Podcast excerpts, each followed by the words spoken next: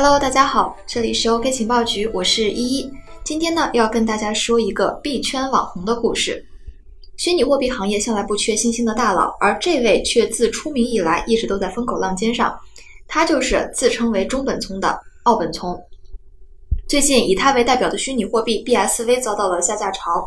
由于他本人的种种公开悬赏人肉自己的竞争者，以及状告其他在虚拟货币的意见不合者等等猛如虎的操作。终于引起了公众对他的抵制，多家交易所陆续的下架 BSV，BSV 的价格也是大跌超过了百分之三十。然后在北京时间二零一九年的四月十八日的九点到十点期间，BSV 又出现了技术上的错误，导致不少的矿工还有虚拟货币的持有者出现了财产损失，一时之间又是骂声一片。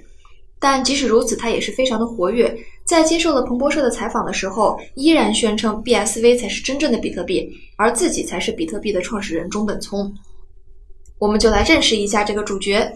奥本聪其实是来自于澳大利亚，他于2016年高调出场，声称自己是中本聪，并且获得了当时 Bitcoin Core，也就是比特币的开发团队核心人物 Gavin 的支持。但随后因为签名造假事件，连带着 Gavin 一起在比特币的社区里面名声扫地。毕竟，当你发现全世界都无法追踪到的神一样的中本聪，居然是这样一个豪车美女环绕、技术毫无建树、天天扬言要砸盘的疯子，那谁接受得了？但是，不管是好名声还是坏名声，奥本聪这个名字已经让币圈的人耳熟能详。所以，我们今天就来回顾一下奥本聪的正本聪之路，来看一看一个币圈网红是如何养成的。欺瞒是一切谎言和盗窃的开始。二零一六年呢，美国的知名的科技博客《威尔》的杂志都发文宣称，确认澳大利亚学者 Stephen White 就是比特币的创造者中本聪。在中本聪威名之下，当炮灰的人不在少数。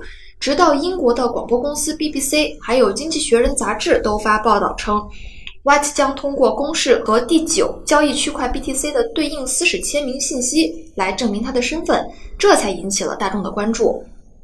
当时的 White 几乎是一个被包装的光鲜亮丽的明星。他在接受 BBC 采访时表示：“啊，我不想要钱，我也不想要名气，我也不想要人们的崇拜，我只想不被外界打扰。”他淡泊名利的人设迅速满足了人们对中本聪的幻想，甚至美国经济学家 Mishkin 也被打动，编写了一本名为《货币金融学》的经济学教科书，声援怀特。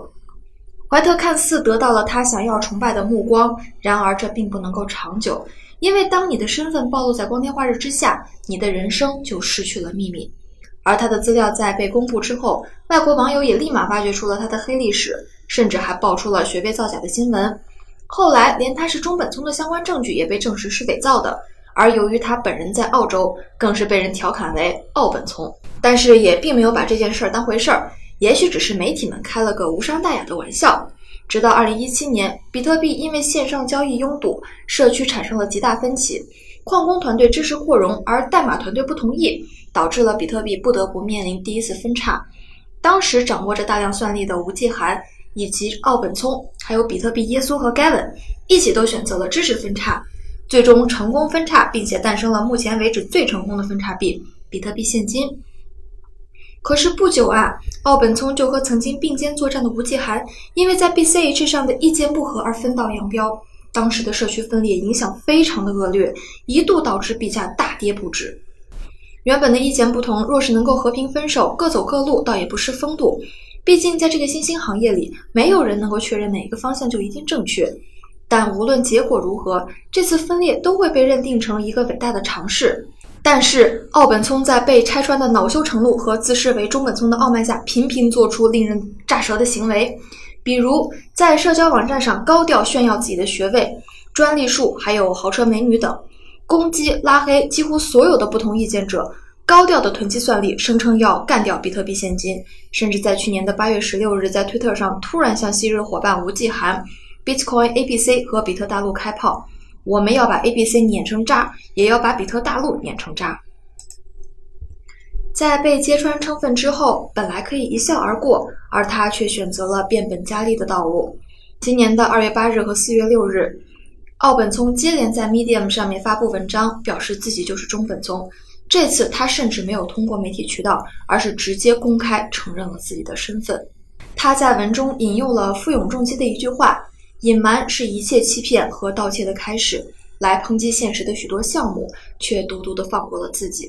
每当有人提到奥本聪为什么不展示签名来自证身份的问题时，他无一例外的都采取了闪烁其词的方法来逃避验证真身，称才不会如你们的意。可他为什么要这么做？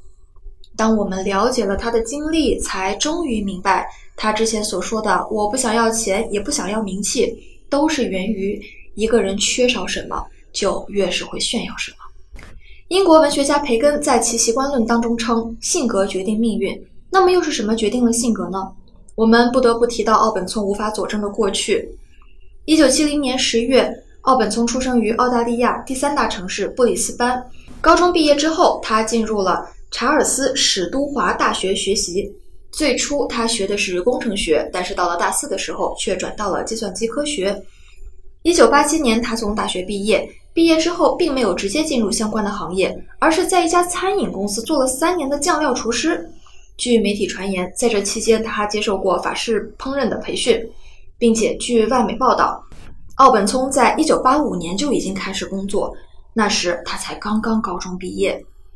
他的出身其实并没有那么好，而他优秀的学识其实更显得他早期的生活捉襟见肘。根据领英的资料显示。奥本聪在一九九六年进入工作，才开始了他在科技领域的职业生涯。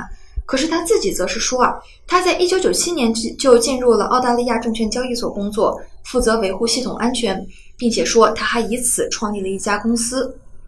更令人难过的是，人们从邮件记录中获悉，其实一九九六年他患上了癌症，因为医疗保险不给报销，所以只好通过贷款支付了医疗费。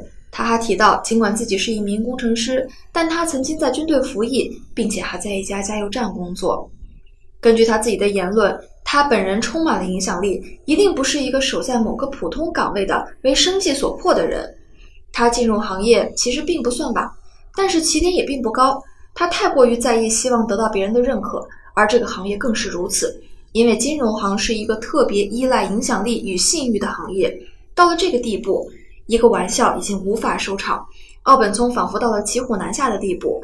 毕竟，若是死不松口，尚有一线生机；一旦认错，他苦心孤诣积累的共识一定会轰然倒塌。怀特在他领英主页上展示的两个博士学位，福布斯后来联系了这两所大学，发现大学其中有一所并未授予他任何的博士学位。此外，对于怀特的两个 PGP 公钥，也就是与中本聪有关的这个。进行了技术分析，也显示他并非是中本聪本人，而他的一百一十四项专利似乎也存在问题。虽然里面多次提到了区块链，但是并无比特币的相关字眼，事实上也没有什么非常硬性的作为。很多人认为这些专利最终带给人们的也就只有一百一十四这个数字而已。有人说他的财富是通过窃取比特币而来，而怀特确实吃过这方面的诉讼。后来就是我们所看到的。他与加密货币的所有人为敌，一天到晚嚷嚷着要诉讼他们，而到头来却只是嘴炮，拿不出任何的证据。总之，他已经把自己做到了这种程度，即使他是真的中本聪，也无法赢得社区的尊重和信任，更不用说他只是被包装出来的了。但是，依依想说，奥本聪，其实你没有那么糟，对不对？因为世界上想要出名的人有那么多，只有你做到了。其实，以往能够在比特币的核心团队。和吴继涵等人共同战斗过的人，定然也不是池中之物。但是我们不得不提的是，再多的嘴炮也比不上好好做事。若是 BSV 真的能够让人看到未来，币价如果能够上涨，比一切的律师函都能够洗脱自己的臭名。